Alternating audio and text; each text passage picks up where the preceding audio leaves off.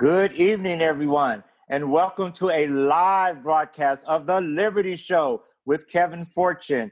And we are so excited to be doing our first live broadcast um, through Zoom on Facebook. Uh, you actually get to see me and to see some of our other participants.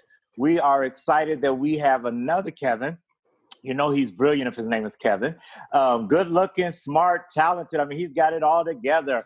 And he is about to be the next U.S. House of Representatives um, representing Rochester, New York. And based upon some of the current events that's happened up in Rochester, we thought we would interview Kevin since he's going to be representing that district in Congress um, after the election. So, welcome, Kevin Wilson. You're live on the Liberty Show. Hey, thanks for having me again, Kevin. Appreciate it.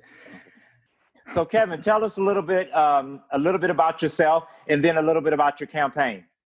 Yeah, sure. So, uh, I, have been I've been with the Libertarian Party for well, about seven years now. Been supporting Libertarian candidates like uh, like Larry Sharpe up here in New York and um, Andrew Hollister, who ran with Larry Sharpe. Uh, been active in federal campaigns too, as a working with Gary Johnson's campaign as the New York State field coordinator. And you know, I it, it was time to step up again uh, for for this year, I've been a, a long time kind of voice of the Libertarian Party in this region. So I wanted to, to be able to speak the libertarian issues uh, from the national debt to uh, education reform to ending all the wars, ending the war on drugs. And, and now, uh, particularly in this region right now, what's really salient is uh, uh, police and criminal justice issues. It's uh, come out in a, in a big way in Rochester in a really unfortunate way uh, because, of course, uh, a man, Daniel Prude, died at the hands of police. So, Kevin, tell me, what is the uh, actual office you're running for the district, and what area does it cover? Yeah, sure. It's uh, so it's U.S. House of Representatives, New York 25th Congressional District. It is uh, most of Monroe County, New York. So, uh, the again, the Rochester region, a relatively small but dense area of Western New York. And uh, yeah, now we're we're an area that's uh, kind of you know hurting after all the industrial decline that we've seen in you know uh, in, in many parts of the United States in the last 30 years. We used to have Kodak here.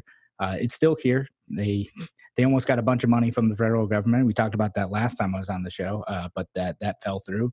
And uh, you know we're yay, yeah, that was a total mess. Uh, but you know we there, there's a lot of great, awesome, creative people here who are who are struggling uh, under uh, the regulatory burdens of New York State, the local economy, and the federal government too. So, so trying to to to get this region out of that mess and to to find ways to help people find prosperity is a really important part of uh, every libertarian running in this area. Well, Kevin, I'm glad to hear you say that, but I, I really want you to know how proud I am of you. As you know, my our theme is liberty in action, and you are one person uh, that is for liberty that is putting your liberty into action, and you are uh, well spoken, intelligent, but you're hardworking, and we're going to be so proud of you uh, once you're in the house. You got to invite me to your inauguration. All right, uh, fair gonna, enough. we're looking forward to seeing you uh, bring the voice of liberty to to to um, our, our nation's capital. It, boy, it's really really needed. So. Kevin, we wanted to, uh, we, we did our last podcast about uh, defending or defunding the police. And even after that, we thought it was over. And here comes another um, situation. And then even today, I saw down in Texas, they just fired some police officers for another situation like. So, but tell us, Rochester's been all over the news this week and really gotten a lot of attention uh, because of some particular dynamics. So, bring us in the loop of what's happening up in Rochester with Daniel Prude's death. So, uh, just to, just to give your listeners a little bit of background, I'll try to be quick on this. Uh, so, Daniel Prude was um, he, he was he was going through a mental health crisis. That's what it was. So he was it, it, March 23rd, New York State. It's snowing out. It's freezing out. Um, and he was uh, running around uh, totally naked uh, in the streets in Rochester. Uh, his brother uh, had called the police uh, to to help kind of detain him and to get him to the hospital and to get Daniel the the help he needed. Um, but in doing so, um, the police when they detained him. First they they put a they put a spit bag on his head because he was saying he had corona and whatnot. Um, the application of that may have been improper uh, it's hard to say uh, but he he wasn't able to see became more panicked. He was already detained at that point had you know he was in cuffs. They ended up kind of and there's there's awful body cam footage if you want to um, look at that, but it's it's pretty tough to watch. But the the, the police officers also you know restrained him, and the and it looked like they put in a ton of weight on this man's head. And again, he's struggling, he's yelling, he's upset, he's saying you know he's saying stuff that's you know really um, you know he, he's clearly going through a mental health crisis when you when you're listening to it. But they're making fun of him. They put this pressure on his head, and in doing so, uh, the police killed him. That's that's what happened, and that's that's not editorializing. That's the Monroe County uh, Medical Examiner's report saying that this was a homicide because of uh, asphyxiation because of a police restraint. Um, he he did end up dying uh, seven days later. They they tried to revive him on the scene, but he had, his uh, brain had been without oxygen for too long, so he ended up dying on March 30th. And uh, part of what's going on in Rochester, so again, this was this is before all the George Floyd stuff came out, um, and no one knew about this in Rochester. This was not public news until last week. So this was five months when the mayor and the chief of police and the president of the police union did not um, did not disclose that this has happened. And in fact, they had misrepresented what happened. They said it was a drug overdose. He had had traces of PCP in the system, but that's that's not what killed him. It, it was the the police restraint that had killed him. Um, and so, since that news came out uh, a little over a week ago, there have been protests in Rochester every single night. Uh, uh, earlier uh, this week, so it might have been yesterday, uh, the entire command staff of the um, the police force in Rochester, the, the chief of police and uh, the other senior leadership uh, retired. That's their term for it, so they can still collect their pension. Um, and several others. How convenient. yeah. Um, so yeah, after several days of protests, um, that's that's what happened. And and I've I've attended a couple of these, you know, and I don't want to at all like look like I'm taking credit for any of that work. You know, I've been just kind of observing, talking about the policy issues related to this on on my radio show, and and when I'm talking with voters, um, you know, the, it's the the the people who got out in the streets and and put a lot of pressure on the Lovely Warren administration, the mayor here, the the chief of police. Uh, there there was a lot of incidents of police using uh, tear gas, pepper balls, uh, pepper spray on peaceful protesters here. Um, and yeah but but after that consistent pressure you're starting to see more stuff come out um, and i think there's there's a lot more pressure on on the mayor to resign following the the chief of police resigning because and there's a lot of discussion too is uh, should the police respond to mental hygiene arrests? And I, I think that's that's that's really going to be the biggest policy point that may end up coming out about this is and that's part of what we talk about when like when i talk about defunding the police it's you know do we do we shift those services for 911 calls for like mental health uh, mental hygiene calls to someone else who might be able to address that issue more effectively because in this case uh, the, the police did not, did not, use the proper restraints and, and they killed someone who's going through a mental health crisis and no family deserved to, to, to go through that when they've called the police and, and they, they expect their family member to get help well that's a great point i want to piggyback but first of all that this happened back in march and and you know it's just unfathomable that, like you said, it was covered up intentionally, accidentally, whatever. It was withheld, you know, from the public, um, especially with all what was going on in our nation. But also the fact that I was looking up some research myself that his family called the police to take him back to the mental hospital, not to arrest him. You know, that was falsely right. You know, they weren't trying to, they weren't supposed to be arresting him. And so it, it's just really something that he lost his life. Once again, the people that we call to defend us to help us instead of helping, they end up hurting us. Um, to uh, go along with what you just said, we have a question. Jared, what's the question from Quincy in Berkeley, California? Yes, we have a question from one of our longtime fans and supporters, Miss Quincy. So Quincy asks, what measures will you be taking to ensure that taxpayer dollars are being sent towards agencies that actually work to serve the community so that situations such as this one don't occur again? That's that's. I mean, that's a great question. Uh, uh, from the federal level, there's a couple things that we'd be able to do. Um, you know, I think a lot of it starts with holding police officers accountable when uh, they they are liable for for injuring or killing someone in a situation like this, um, and that that starts with ending qualified immunity, so that if if a family wants to be able to um, to take officers to civil court, they should have to carry professional liability insurance. Um, and if you know there's judgment, the taxpayers don't have to uh, be on the hook for that. And um, you know we have to yeah we, we have to end that right now it's nearly impossible for for people to take police officers to uh, civil court over that that's uh, again qualified immunity if there's not a pre-existing documented case of constitutional rights violation that looks exactly like this you're you're not going to get a judgment in your favor. I mean, of course, we have to keep them criminally liable too, and there's an investigation in Rochester in this case uh, at the New York State Attorney General's office over that. But of course, the other stuff is uh, ending police militarization. We spend a ton of money giving a lot of military equipment to the police, so that I want to end that. Ending civil asset forfeiture. If you're basically stealing people's stuff on suspected crimes, that's not a good use of taxpayer money. They're just taken from us. And ending the war on drugs. Uh, so all these things are, are really important. And again, I think a lot of these discussions have to happen at the local level too. You know, look at your your local town and city budgets.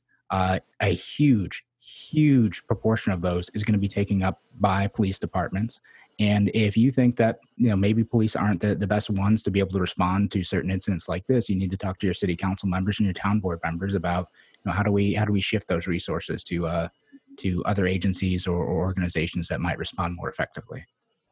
That's a, those are both great points, and you know, Kevin, having technical difficulties here, but Kevin, it's really a good point. But you know, the one thing that I was thinking, you know, even though you said from the federal level, we want to deal a lot with the local, uh, but most of the local uh, governments and are funded by a lot of federal programs. So that's why it's very important to have someone on the federal level to be looking out for some of these programs. But uh, Jared, let's bring in some of our other um, uh, uh, podcast guests. And who's first on the Liberty Show live with Kevin Wilson? Sure. Do we want to go to Mr. Adam House, perhaps? I know he always okay. has something great to add. If you want to be uh, be put on next in the in the lineup here of our guests, feel free to use the the raise hand function, and then we can we can get you lined up, or uh, just just shoot a quick message in our in our Zoom chat. Uh, okay. But uh, yeah. Okay. Hey, Adam in Texas, welcome. You're live on the Liberty Show. Hey, Kevin. Thanks for having me back, guys. It's good to be with you again. Uh, I really enjoyed our conversation before, and it's it's nice to have a candidate like uh, like uh, our presumptive uh, Mr. Wilson here, ready to serve. Uh, I appreciate what you had to say, uh, Kevin Wilson. The um, I'm on board with everything you just said about qualified immunity and civil asset forfeiture, ending the war on drugs. I think that's all. Uh, when you were talking about this recent case uh, about Mr. Prude up there, um, you know, mental health crisis is is something that that uh, you know, I, I, am a I happen to be a retired combat veteran. I was medically retired from service. I was with the 103rd Airborne in Afghanistan, and was retired for chronic severe post traumatic stress disorder. So uh, the PTSD issues have been near and dear to my heart for many years now. It's it's a big deal within the veteran community, and this is something that I've been concerned about for a long time. You know, uh, if somebody is having a mental health crisis, which you know a lot of vets can have uh, for different reasons, uh, having somebody respond to that in a way that's that's militaristic, in a way that's aggressive is just a no go. It's it's a recipe for disaster, and uh, and I think we absolutely have to look at what what ways we can reform, what ways we can deliver these kinds of emergency services uh, in a way that's more peaceful, in a way that's more respectful of people's rights. Uh, and you know, ultimately, we might even be able to to do it all cheaper and more efficiently, more effectively, all the way around. So, uh, appreciate what the uh, presumptive congressman had to say. So, Adam, what do you think about um, all of this? Uh, we meant we use the word police brutality, and we got a lot of comments saying that we were being leftist and being very biased and everything. But what do you think about some of this stuff that's going on? Um, you know, with the police interacting with the uh, taxpayers in, in such a brutal and militaristic way. Well, you know, I guess I guess the the danger of too much from the episode when I was on before, but you know, uh, I guess I'll beat a dead horse here a little bit. I, I think it, it, boils down to we have to face the reality that we've had a, a problem with the police state here in this country for a long time. Um, you know, we go back all the way to the beginnings, the foundations of the country, uh, the way that policing evolved and became what it is today throughout our history. Uh, again, we know that a lot of it uh, began, at least in the South, it, it emerged as uh, as a form of uh, the, the slave catching, um, you know, and it became policing over time. And, and so there's systemic racism in that from the beginning. Uh, but also, you know, hey guys, I'm 42 years old and I don't know what it's like to live without the war on drugs. You know, I've been waiting my whole life to live in a free country, and it's it's not happened yet. Um, you know, I feel like we we went the the militaristic way with this a long time ago. The war on drugs gave this police state uh, a big booster, a big a big shot of adrenaline, and then you know not that many years later, a decade or two later, a couple decades later, we have the war on terror. And I would say, you know, when 9/11 happened, I was, uh, you know, I was an adult. I was working in the steel mill at the time, and I remember when that day happened. Uh, I was holding my three, four-month-old daughter in my arms, watching those towers fall on TV, and just wondering, you know, what's this going to mean for our country? Everybody knew we were changing in fundamental ways uh, I don't know that at the time we could have anticipated what was actually going to be the fallout of this. But, uh, you know, we went from what was already a militaristic police state.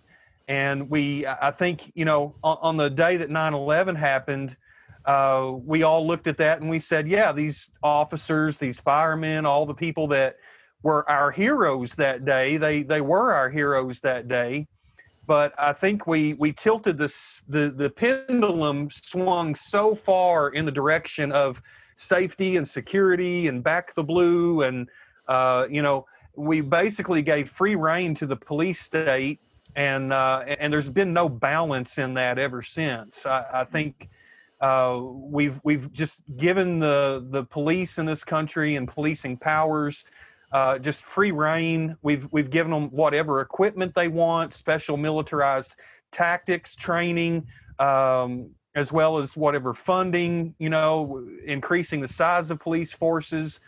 And uh, I, I, think it's time for the pendulum to swing back the other way a little bit, and let's bring this back into some more balance.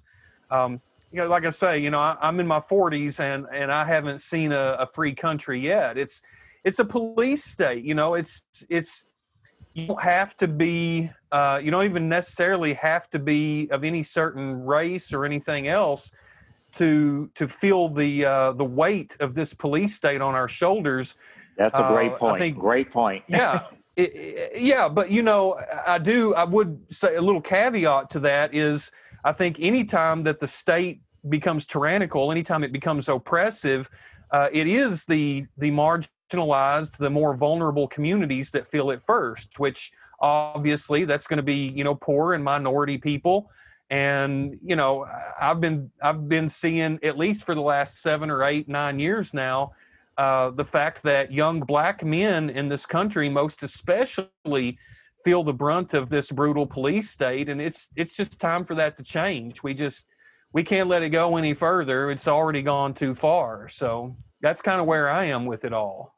Thank you, Adam. Great, great points. Back to our special guest, Kevin Wilson, uh, candidate, libertarian candidate for the U.S. Congress in Rochester, New York. Mr. Wilson, what do you think of what uh, Adam had to say? Do you think we have a police state, oppressive government, uh, militaristic government currently in the United States?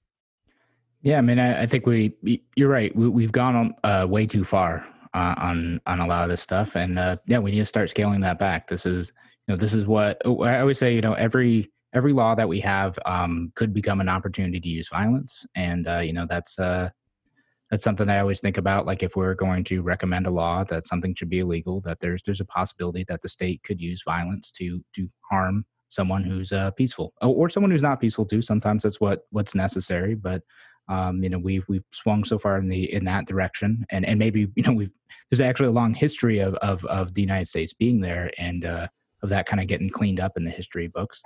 But uh, yeah, no, I think we we need to scale back and find better solutions to solve problems in our community that that don't necessarily involve the, the use of force that is uh, the police and uh, and other similar agencies.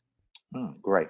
Now let's go down to the great Peachtree State in Georgia, and we have our one of our most beautiful participants, Miss Charlie. Miss Charlie, you're live on the Liberty Show. Let's hear what you have to say tonight.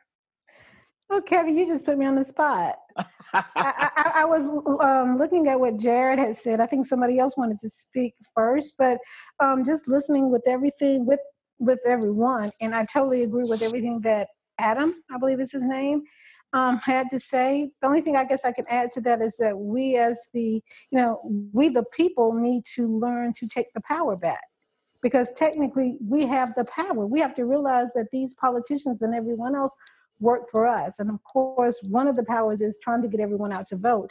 But um, just even be going beyond that, I think we have to take control once again as to how we want our lives and for this country to be and for it to look. And that's how I feel. I agree. Thank you. I just wanted to bring in a feminine point of view. And, and besides, don't tell them, Miss Charlie, you're smarter than the rest of them. Women are smarter than men. hey, but uh, I, I do believe, I must agree. Mr. Wilson, what do you think about that? I think that's a libertarian principle that we've been fighting for for years about bringing the power, uh, less government, limit to government. Can you uh, expound on that, sir? Oh, right on. Yeah, I agree. We we need to have you know individual liberty, uh, individual empowerment, incredibly important, and you know we've got to get out and fight for it. And sometimes that's just going out to vote. And then sometimes it's, you know, again, what we're seeing here in Rochester is the, the people going out peacefully protesting, standing up for their rights and putting pressure on uh, political leaders to, to do the right thing, to, to make sure that when they mess up, that they're held accountable to that. Um, so, so it's all of that, but, but mostly it's bringing back that individual liberty where we can and empowering people where we can. Great, great. Okay, Jared, who's next live on the Liberty Show? We got Mr. Damon. Okay. Hey, hey Damon. Everybody. Hey. What's up? That's DK. It's not the mass murderer, DK. Damon, the founder, he's the impetus of this whole show. It's all your fault, Damon. yeah, ahead. so uh, uh, salute to Kevin and Adam and, and Charlie for uh, making great points so far. What I'd like to do is kind of add on to what's already been said in that um, what Kevin mentioned about ending qualified immunity, I think would, would go would do wonders for making a lot of these shootings and this this police violence that you see go away. Because right now, what happens is, even in the wake of the post George Floyd, um, you would think that a lot of these cops would have a lot more, um, uh, I guess, recognition of okay, people are filming now, so let me kind of you know slow slow down right. and chill a little bit. But I, no. the fact that they, the fact that they don't have any qualms whatsoever with doing what they're doing, knowing that they're being filmed, is a problem. And the reason why it's a problem is that they know nothing's going to happen to them because there's there's been a precedent set a precedent precedent set that nothing is going to happen to them, and they just feel okay, we can do whatever. Um, and and when we look at the George Floyd situation, the cop that was looking at dead at the camera, he knew. I mean, he was like, "What what are you going to do about it?" Knowing that at the end of the day, kind of what what Charlie was saying about taking the power back. Uh, in a perfect world, people would not fear the police. In a perfect world, the, the George Floyd situation would not have happened because people would have said either they would have cussed the cops out or they at least would have pushed the cop off or something. But what happens now is that, and we've all had instances where a police officer says something to you in a provocation, in a, a provoking manner, and then if you say something back or do something back, then they, they use that as justification to say, hey, I feared for my life. And, and so that's the unfortunate part of, of our modern day policing is that they have carte blanche to do whatever they want to do. And as far as going back to taking back control uh, of of the um, of the narrative, we also, as as individual citizens, need to push back on the media too, because the media serves to create a narrative depending on whatever side it wants to be on.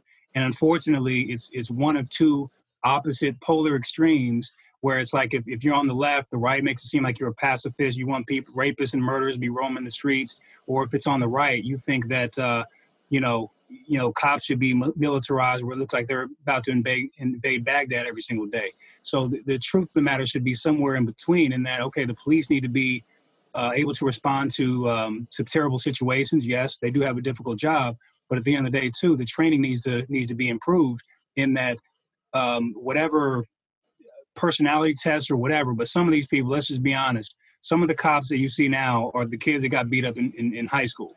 And now all of a sudden they got a, a, a, gun, a badge, and a God complex. Now I think that anybody that says anything to them, they can just buck up against them, and the, you know they say something to them, they can shoot them dead. And they, they, that's not that's not how this the rule of law works. The rule of law works if you if you com- think that somebody's committing a crime, the police's job is to detain that person, give them their day in court. And with a lot of these black uh, situations where we've seen a black person get shot and killed or strangled or, or whatever, and we've seen instances that the Kyle was the Kyle, the dude up in uh, in Milwaukee or uh, Kenosha, shot some people with an AR. Was walking down the street and saying to the cops, "What's up?" So, so it, it, we either we either have a rule of law or we don't. You know, the fact that there's two just diametrically opposed um, situations where you know if the white guy commits a crime, which we know he possibly did it, then he gets taken to Burger King on the way to the to the uh, to the to the jail, and if if anything happens to him at all, or the black dude who's supposedly complying, you know, a lot of the obey the law crowd says, well, if you just comply, you have nothing to worry about. Well, you know, there are plenty of examples to prove that's that's false. You know, so um, I, I, think overall we just have to have a, a paradigm shift in that we, we don't uh, assume that the police have the job of God. Uh, they have a job to do, yes, but they they need, they need to do it better, and they need to have more restraint and more empathy uh, because this gentleman that, uh, that Kevin was talking about up in New York, the man had a mental health mental health uh, condition. So that's something that the police shouldn't even probably be called for something like that. That's be a mental health professional. Now maybe we can talk about having the mental health professionals armed for their protection just in case, right? I mean, because there are situations where it may go south, but at least started from a, a mental health perspective first rather than just automatically assume the worst and all of a sudden next thing you know a man is dead for no reason Yeah. Great, Damon. You brought up so many great points. But Damon is our kind of um, race and politics uh, editor and specialist. So, Damon, what do you? I know the question you want to ask Kevin Wilson. So go ahead and ask Kevin since he's running for federal office. Um, you know, we we've kind of not really downplayed, but we've touched on the fact of race in some of these. But uh, race is a factor in some of these. So, what would you ask Kevin uh, since he's going to be the next congressman from Rochester? Uh, what would you ask him concerning this issue? Yeah, Kevin, we talking about reparations?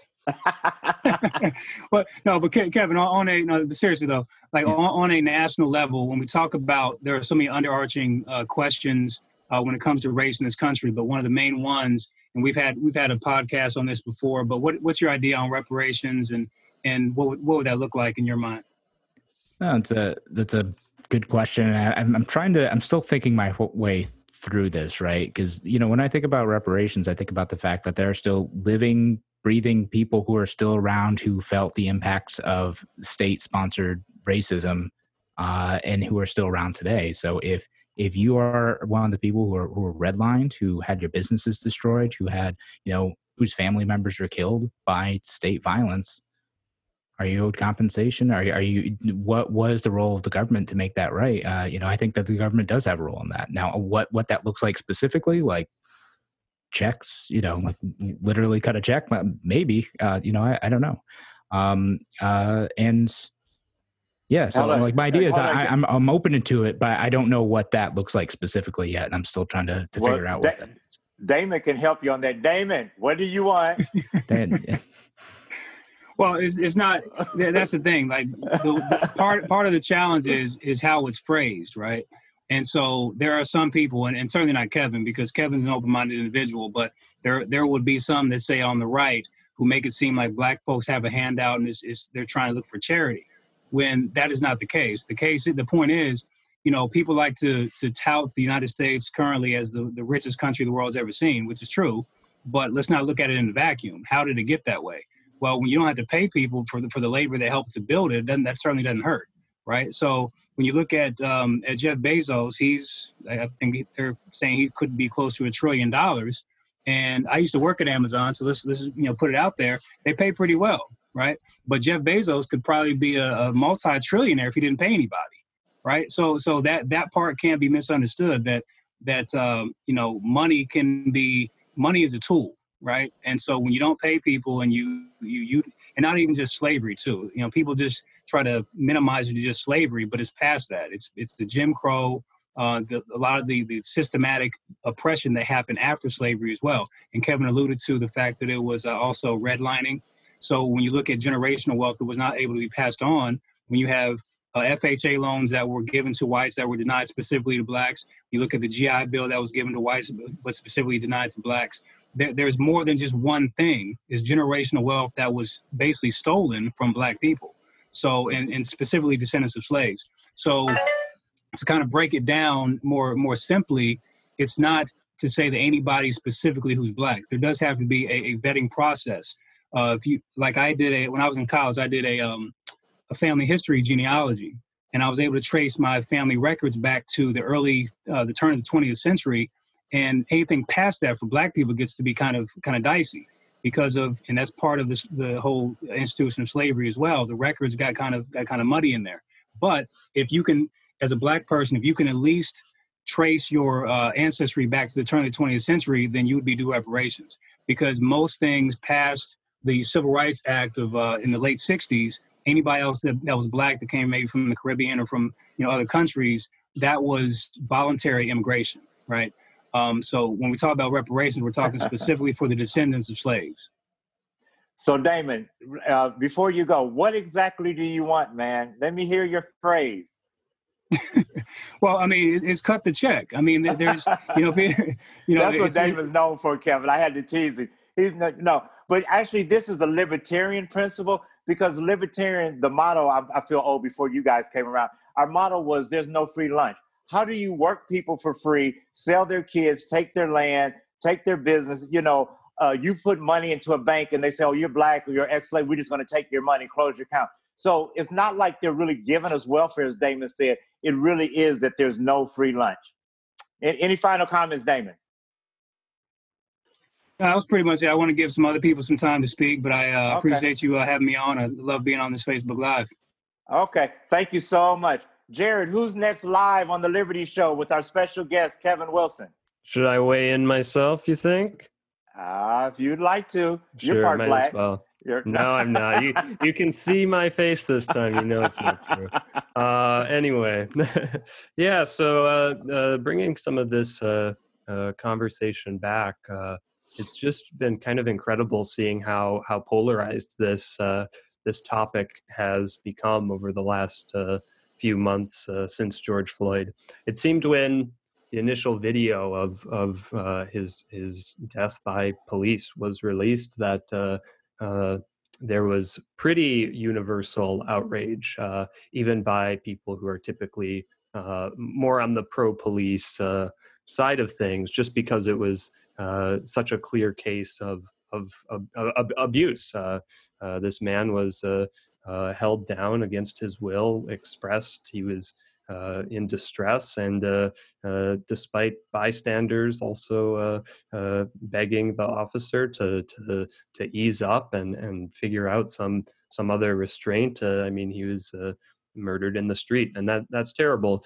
Um, yet uh, it seems that now, uh, especially in the wake of, of all the, the Black Lives Matter protests and some of the uh, more more violent uh, riots that also came in in the wake of, of this event, uh, that you you have people who, for example, are are incredibly supportive of uh, a lone gunman, Kyle Rittenhouse, uh, who uh, took it upon himself to defend property that was not his uh, in a in a town away from his home, and uh, the the officers themselves were very welcoming of him. Yet he's this uh, stranger wandering around with a with a high powered weapon uh, in in uh, a situation of of some social chaos. so it's it's really interesting seeing some of these developing polarizations and makes me really worried about uh, how do we reach these kinds of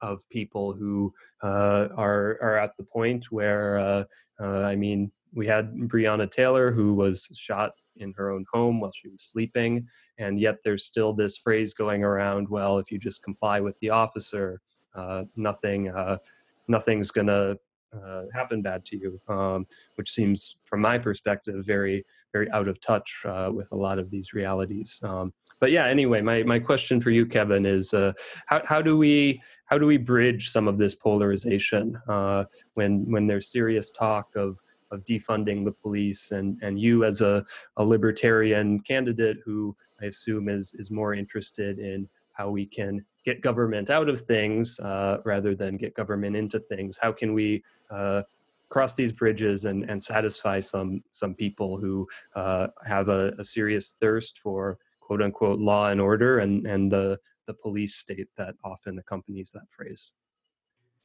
Yeah, no, uh, great question, Jared. I I think a lot of it starts with with empathy, um, and you know because uh, like a lot of these issues are complex, right? Like even within the city of Rochester, the the narrative around policing is complicated because a, a lot of neighborhoods that are majority black like are want police there to keep their neighborhood safe from from individuals who would cause harm um, and then you know we have the law and order types who are you know who who see that same thing or they see uh, you know they they want someone to be on the end of calling the police. And using a phrase like defund the police i know kind of scares people. Um, you know maybe not libertarians. Libertarians like oh defund great. Um, but yay!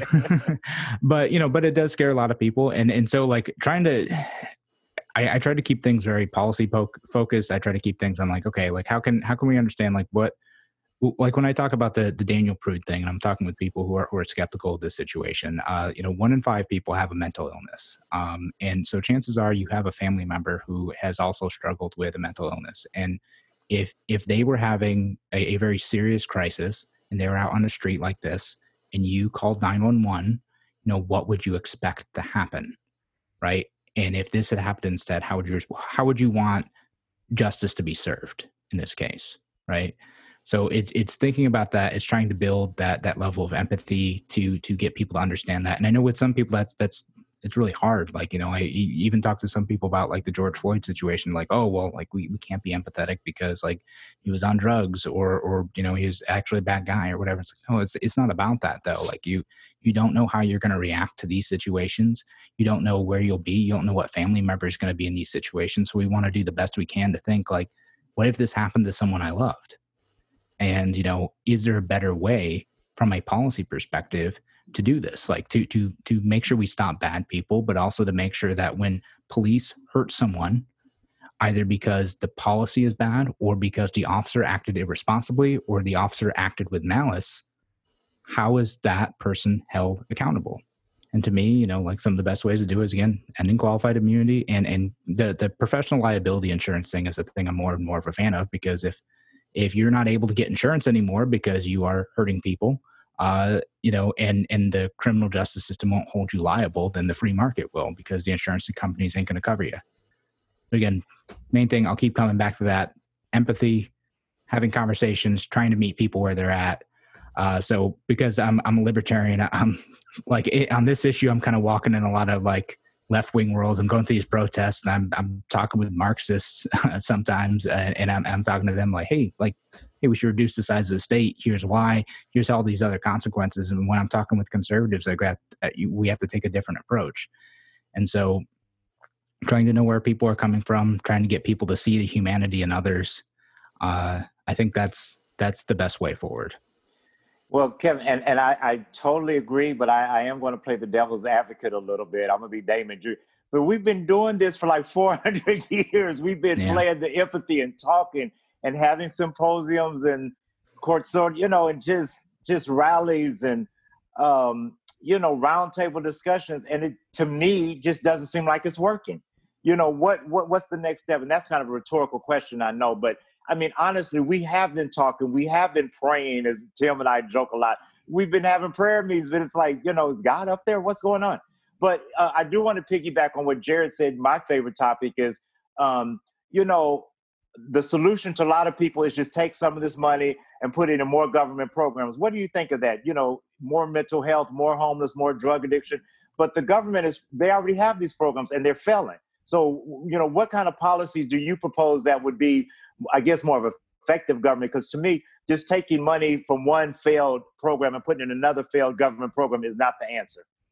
Yeah. Well, let me let me address the first part of what you said and just acknowledge like, yeah, it is bullshit. People have been dealing with this for a long time. Like we we can't keep, you know, seeing these injustices happen constantly and and your outrage is absolutely justified. Uh, you know, and it's just I I to me that that's the best way I feel like I can I can contribute to this situation is to do that. And and I understand how other people uh their totally understandable outrage manifests itself in a different way. And and you know my my hope is that we could just continue to find ways and to get better and to to to see the best in people even when people are awful. And right. and you know and and to to protect yourselves too because that's part of it too. Some people just ain't going to be good and so you, you need to be able to defend yourself and that's also why i'm a, a second amendment person too. Um but so so uh the second part where you said about about the government programs uh yeah you know uh that that's that's a, again a big discussion that's happening around here too is like well you know do we do we need different support for mental health programs? Uh, i i would be more comfortable with shifting it sometimes, right? Like if, if we're shifting it away from the police and the military and we're shifting toward these programs, I get that. Um, you know, I would like to see more decentralized approaches to that.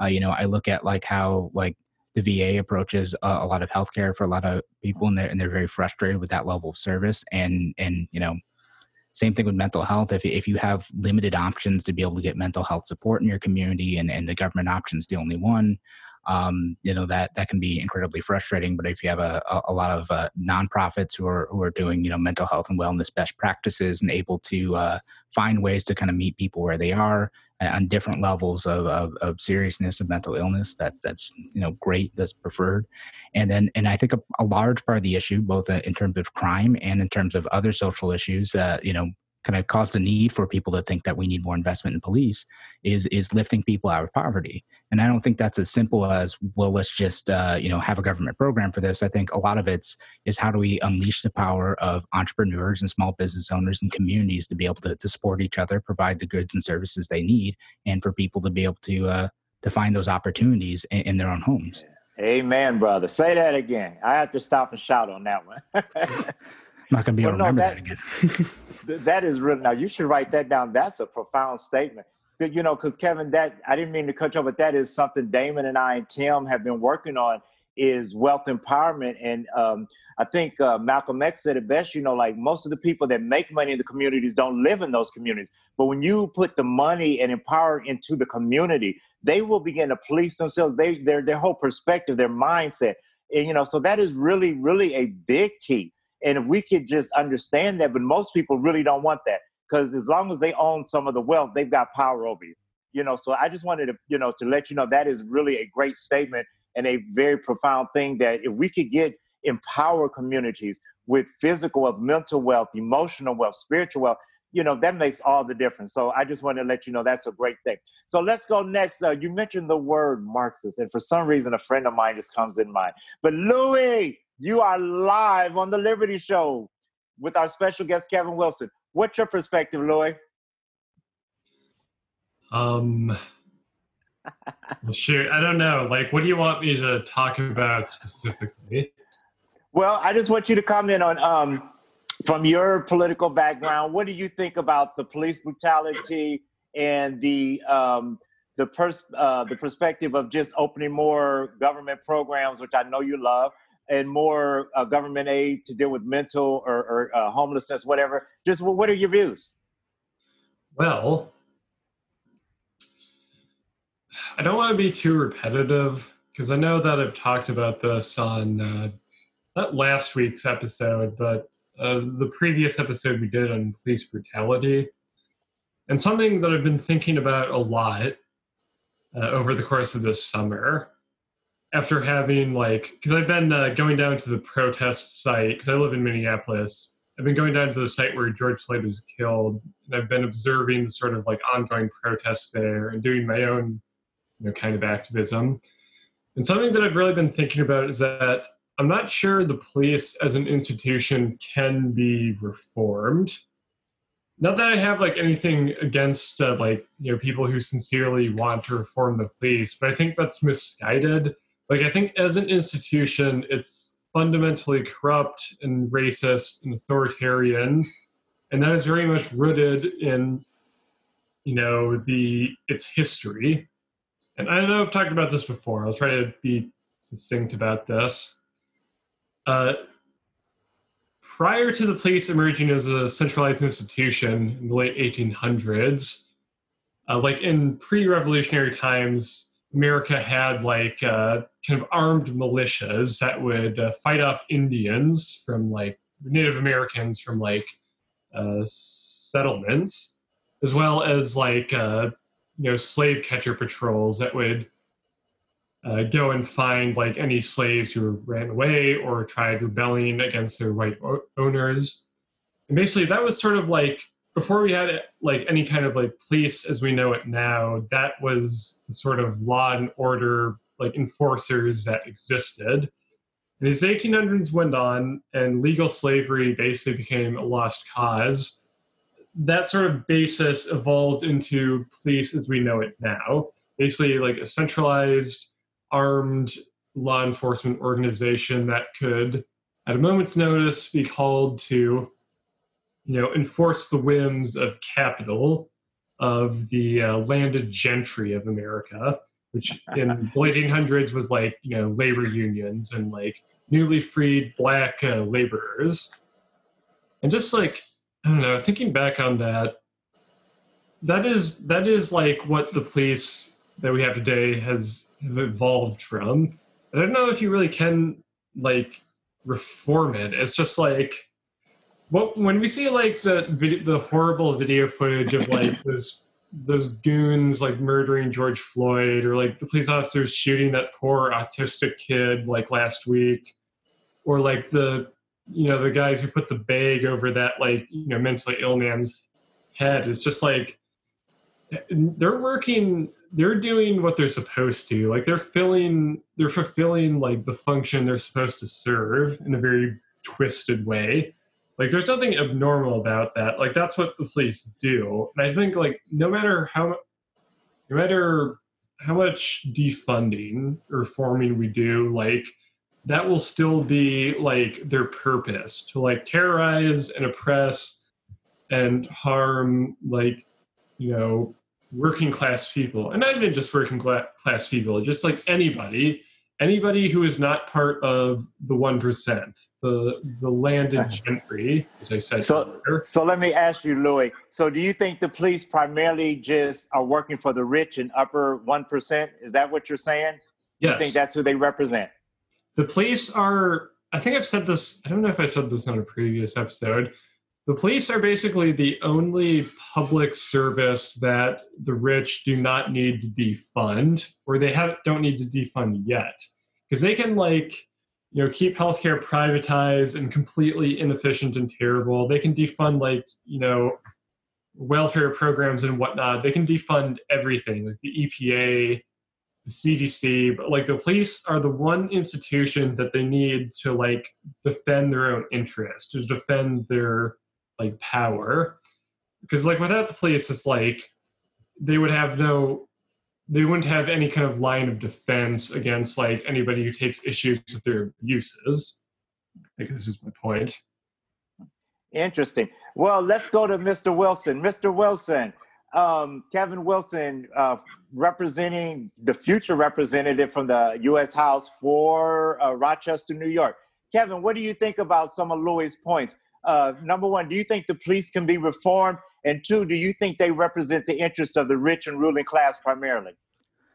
Uh, so I, I'm not quite on the uh, abolish the police bandwagon yet. Uh, I think a lot of people don't know. It's one of those things, like especially any any type of government institution as a libertarian type but we well we need to wind down and like find alternatives to that that makes sense for all people right and i think a lot of people particularly you know the working class to say well like who's gonna come up and defend me you know if i if if i'm not able to call the police right? And and i think that's a, a fair question. I i don't always you know know how to answer. Um and to me I, I think most people are looking for they want police to to stop murders and stop thieves and stop violent criminals uh, and, and that's it. Um, you know i think part of it we need to think of alternatives to calling the police on again uh, mental health response, on homeless response, on uh, you know other social issues, uh, and and that's that's where I think we can make like some of the biggest gains and and reducing the most significant harm that police are causing today. And and as far as the uh, you know, do, do police only represent the interests of capital? And I'm not sure. If if you're the type of person who thinks that that capital and the state are one, then maybe you you'd see that. But I, I see it's like they represent the interest of the state, which isn't necessarily the interest of of the capitalist or, or the business class. It's sometimes those are opposed to one another. Uh, the the police are are the uh, the arm of, of a state which has a monopoly on violence. So whatever the state decides collectively, and whatever mechanisms uh, is used to legitimize um, law, you know, they're they're the ones who are uh, willing to hurt people who who do that. And, and sometimes that's that's a good thing when we're stopping murderers. And sometimes it's a bad thing if we're you know taking away Second Amendment rights or uh, enacting the war on drugs or uh, harming peaceful people, um, or or or you know, again, uh, acting as judge, jury, and executioner when someone may be committing an actual crime in a case, but a, a, police officer shouldn't be killing them in the process of detaining them. To me, that's something I, I, I don't think that that's a intrinsic function of police, and that's something that we need to, to move away from. And I think we, it can be reformed. That's where I'm at. Okay, and, interesting point. Where you know that's why we're having this discussion tonight. Great, great, great points as usual. So now we're going to go to uh, to wrap us up, pretty much, unless we have anybody else, Jared. Let's go to Mr. Tim down in Albany, Georgia. Hey, Tim, you're live on the Liberty Show. Hello. It warms my heart to see you all again. great big shout out to Adam, a great friend of the show, of course, to Kevin Wilson, Damon, Miss Charlie, um, Louis holding it down for the Marxists, and of course, Jared. Um, it breaks my heart that we're here again to discuss the state of police and the state of policing in this country. And, and one of the things that I, I picked up on this conversation on, on this show is this idea that we're going to take back the the power. The people are going to take back the power. Um, that's a fallacy. That's a lie um, for people who look like me. People who look like me, we've never had the power. So when I hear that we're going to take back the power, I always question, well, when the hell did we ever have power? Because black folks in this country have never had power. So that's that's the thing that we need to be open and honest about is the state of black people in this country and the history of black people in this country. And and we've hit on the history of policing in this country. Policing in this country springs out of catching slaves running away, trying to escape bondage. So there's no way in the world that you're going to convince me that we can defund the police or that we can um, have a kumbaya with the police and and and and change their continents as a whole. That's BS. If you have been taught to look at me as your enemy, if you've been not only taught this, but it's been celebrated that people who look like me are in the way of you getting home, there's no way in the world that I'm going to change your continence. There's no way in the world that I'm going to be able to convince you that now I'm a man, that now I'm a human as you are. This hey, is Tim, why deep. I'm sorry. I just want to stop you. That is this is a really good point. Uh, I'm not cutting. I'm gonna let you finish, but you know, something I have been dealing with is that our country is in such denial right now. Yeah. We and I agree that we've been in denial as as people of color that that some people want us to integrate. They want us to be equal or social justice. Some people don't even want that, you know. So that is a great thing. And then back to Louis' point, the denial that the upper class or the government, the state, that they really want to help the people, that they really want to lift them up or even protect them you know, uh, oppressing uh, our, our, citizens is part of our government's culture and DNA. And so I just wanted to piggyback on that because sometimes we start off on the wrong foot because we just we, we just we're living and believing these lies. So I'm sorry to interrupt, but go ahead, continue. Well, it's the lies that continue to perpetrate the system. This fallacy, this lie that the people are going to take back the power, this is something that the political class, both the Republicans and the Democrats, and this is something we've spoken of on, on, on previous shows. This is a fallacy that there's a difference between the Democrats and the Republicans. It is a straight up lie. Each party, they're either sides of the same coin, and they get their power, they keep their power, and they increase their power through the police state. And what is this police state? Well, the police state functions and grows off its, its lifeblood is black and brown and poor white folks. And then we get into the military industrial complex that literally allows the political class and the bourgeoisie class, individuals who have wealth. Now, Tim Smith, are you against having wealth? Of course, I'm not against having wealth. Only a fool would be against earning wealth. I am not against earning wealth. What I'm against is earning wealth off of the backs, off of the suffering, off of the killing. And this is what we have to be honest about. And let's call a state a state. You all know where I stand. We have to be honest about this situation. Mr. Daniel didn't just die at the hands of police. Mr. Daniel, like all the other black and brown folks and all the other poor white folks, he was slaughtered. He was lynched. He didn't just simply die at the hands of the police. This was not a mistake. This wasn't a oops. I'm sorry, Mr. Daniel. I accidentally pushed your head against the ground. No, the pigs were laughing. The pigs are doing what the pigs do. We can't send pigs out onto the street and then get upset when they oink. So, getting back to the earlier point, we can't talk about defunding the police. That's silly. We can't talk about changing the continents of the police. That's absurd. The only way that we can change policing in this country is to just abolish the way policing takes place in this country. As we've said before, my neighbor who plays with my kid would be much less apt of slaughtering me, of shooting me, of banging my head against the pavement than some individual who has no connection whatsoever to my community. So, in order for quote unquote policing to, to, to be equitable, and that's what the, the social justice like to say, they like to use that word equitable, so I'll use it too. In order for justice, in order for the criminal justice system in this country to be equitable, I need those who are quote unquote policing me to look like me. I need individuals whose kids play with my kids to police me. I need individuals who will be less apt to shoot me in the back or bang my head against concrete because they know that they're going to see me at church or whatever place of worship. They're going to see me at the local Denny's. I need those individuals to police me. Now, if that's the argument for policing, of course, I, I don't believe in. Co- okay, in any, Tim, uh, hold your next thought. Let's go to Mr. Wilson. Mr. Wilson, would you comment on what he said so far? What do you think of that? All right. Well, Tim, thanks for the perspective. And yeah, I mean, absolutely. Given the history of policing, that's uh, I, I yeah, no, that's a, it's a lot of a lot to think about. Um, I, I guess my my two follow up questions to that would be is if if we abolish the institution of policing, what does that look like? And then like, what do you that last part at the end? Uh, you know, what do you what do you mean by like uh, you know like kind of people who look like you, people who uh, go to church with you? Like, what what does that mean specifically to you? Uh, just so I, I understand where you're coming from. So I'm in Albany. I live in Albany and and in Atlanta. And in Atlanta, there are a few neighborhoods. that let's say the police haven't been the um, uh, um, the best at policing. So specifically, let's look at the, the neighborhood of the West End.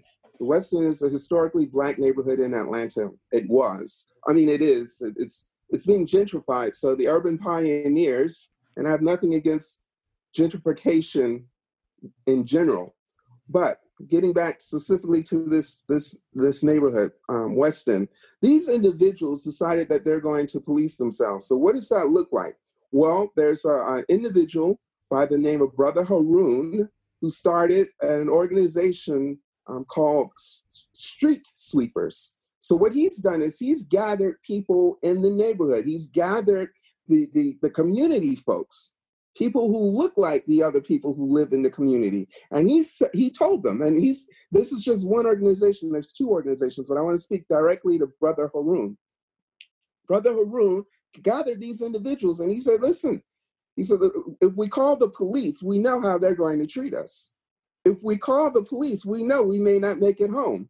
So what we have to do is we have to go out into our neighborhoods and demand these these individuals who are bringing down the the the the the, the, the, the, happiness of the individuals that live here, that are bringing down, who are causing trouble, who are wreaking havoc in our neighborhood. And that's what street sweepers do. Instead of going to the to the to the individual, and, and I'm not against selling drugs. That's that's I'm not anti-drug. That's that's not me at all. But generally, um, um, that's this is ways um, society has been taught to be anti-drugs. So for those individuals who are anti-drug, uh, and believe that we need the police to stop the drug dealers. What he's done is he's gone out and, and his people, his volunteers, and that's what they are. They are volunteers. They've gone out into the community and they've said, listen, drug dealer, if you're going to to to stand here, you're going and, and sell your dope that that kills our the individuals in our community. If you're going to stand here and push drugs on people who who, who have a, a, an addiction, what we're going to do is we're not going to make life easy for you. So what he's done is that the, his people will stand there and, and keep uh, uh, make life very hard for for drug dealers. And this is what when we say we want um, community policing, this is one way one of the ways it looks like. Community policing looks like individuals within the community going out there and addressing the people, addressing the individuals who cause life to suck in their communities. Now, another example, I used to live in Washington, D.C.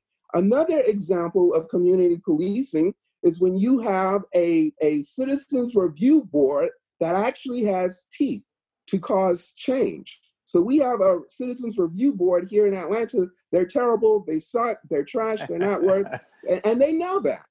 And the reason why they're terrible, they suck, and they trash is because the political class, the mayor, the city council, those individuals don't want the people, the folks in the community, to actually be able to hold the police accountable. So, getting back to police accountability in DC, um, the, the Citizens Review Board in, in the District of Columbia actually has the ability to hold police officers accountable for when they screw up. They can fire them. This is the this is how pol- community policing looks like. It either it can look like or, and or both, where you actually have a community, a citizens review board that actually has teeth, that's able to hold the, the police accountable by firing them. And it also looks like having individuals who go out into the community and get rid of the riffraff or make it at least harder for the riffraff to to do the things that they do that cause the community to suck. Now, Tim, let me piggyback on one good point that you made because it's something I've been studying too. Is these they just created some kind of social justice police review board, uh, empowerment the community type thing here in Atlanta with our new uh, attorney general, uh, not attorney, our new uh, what is it, state's attorney or something like that.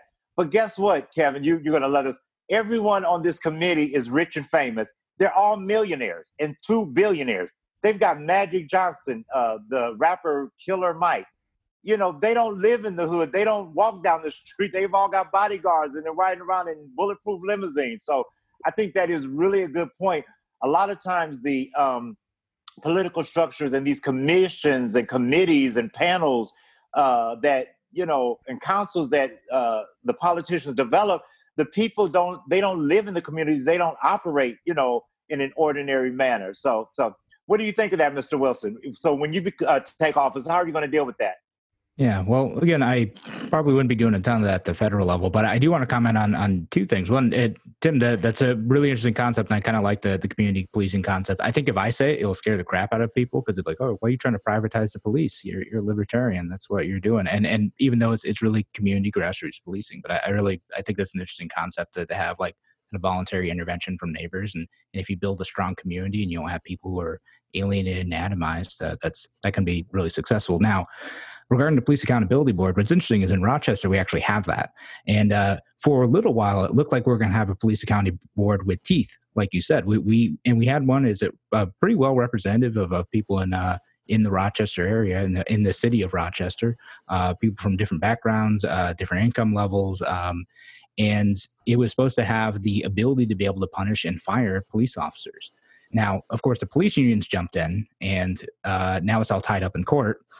Uh, so that's while the police accountability board is still there to be able to review and comment on things, the chief of police is still the one who has to uh, make the decisions until uh, until it gets out of court. And I think that's where it stands right now. Uh, and, and again, this is despite the fact that there's a referendum where this happened, where over two thirds of voters supported a police accountability board with the uh, ability to be able to actually punish officers and, and fire them from their positions. Mm. Interesting, interesting. Well, two final comments for me, guys. We're going to wrap up. Unless if anyone has a final comment, get it ready uh, for Mr. Wilson, and then I'll let him let, uh, have the uh, last say. But uh, Kevin, two things. I want to piggyback um, on the part between the federal and the local because I think a lot of people don't understand the connection there.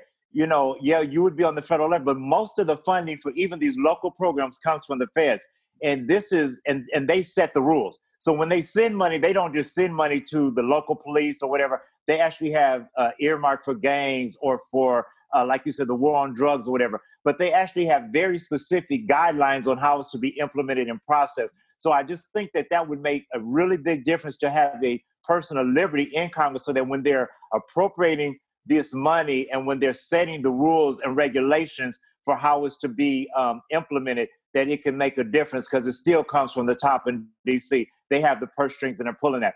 My other comment is that, you know, when we talk about abolishing the police and using them or keeping them or defending them, um, and you mentioned, you know, a lot of people do want to keep the police to protect people, you know, to solve murders and crimes. But that's the biggest thing they, they've been having on TV. Only like 35% of most crimes are even solved by the police. Most rapes never get solved. So many of the murders especially as uh, um, Tim was alluding to, especially in the black uh, minority areas or the hood, the inner city, they don't even attempt to investigate. And this is something that, once again, we're so much in denial. If you're a rich person in, um, you know, the suburbs, uh, or if you're a, a, football player or a movie star or something, you know, they're going to come to your rescue or politician. But if you're a, a person in the hood, uh, they don't even get involved. And I remember so much when 9 11 took, um, t- took place. And there was a lady in um, New York City down in the South Bronx. And she was, seeing, you know, like all of these people got killed in the Twin Towers, these rich, um, Ivy League uh, educated uh, stockbrokers got killed. And everybody's like, oh my God. But her son got gunned down in the South Bronx. Nobody raised money for him. Nobody put it on the news and things like that. So I just wanted to comment on that. Um, thank you guys for a wonderful show. But does anyone have any final comments or questions for Mr. Wilson? Anyone? Speak now or forever hold your peace. Okay. Well, Mr. Wilson, we're going to give you the last word. And please give us, well, first of all, before you give us your final uh, comments, can you give us the contact information for your uh, website for your pod, uh, your podcast, for your campaign? So if people wanted to contribute or find out more about you, uh, also, tell us a little bit um, contact for your radio show that you run. Oh, sure. So uh, uh, you can reach me at kevinwilsonforcongress.com. I'm also on Facebook, Kevin Wilson Libertarian, or on Twitter at Kevin Wilson ROC. Uh, I, do run a radio show in the Rochester area. I co host it with uh, Andrew Hollister. Uh, it's called Radio Free New York. Same thing. You can find that on Facebook. Uh, you know, we have a website. You'll be able to see the latest episode. And You can listen to any of our, our podcasts and any of the podcasting services. And again, I, would appreciate any uh, support that people could give me. Uh, we're, trying to win a tough race against a, a very professional politician, um, and we're we're trying to make we're trying to make some noise in this the, this issue because uh, uh, Congressman Morelle, I think he's he's come around and and has uh, uh, maybe gotten closer to the right side on these issues over the last couple of years. But you know he he's been in office for 30 years. He's the architect of the the policing problems that we have now. While he was in the state assembly, he was voting for increasing the war on drugs and creating some of these these problems that that made police unaccountable in our communities. And so I'll, I'll just end by saying, you know, I, I really appreciate everyone's perspective. Uh, y'all provide a way more interesting conversation than, than we'll get on on a lot of shows. So uh, thank you for uh, for having this discussion. I, I really appreciate hearing from everyone. Well, thank you, Kevin. We're so honored to have the next congressman from Rochester actually on our show. Um, so we're really proud of you and we look forward to you winning and anything we can do to help you. And guys, please reach out to Kevin. Go to his campaign website, donate even a few dollars. It all makes a difference. Uh, trust me, I know most libertarian candidates aren't filthy rich. Um, so we don't have to worry about that ruling class problem, Louis. But thank you guys so much. And guys, you can find us on Facebook, on Instagram. Uh, subscribe to us and like us on YouTube. We're on Anchor, we're on Spotify, we're on Apple, Google Play. So once again, thank you for being live on the Liberty Show with Kevin Fortune. And our special guest tonight was Kevin Wilson. Thanks and have a great day.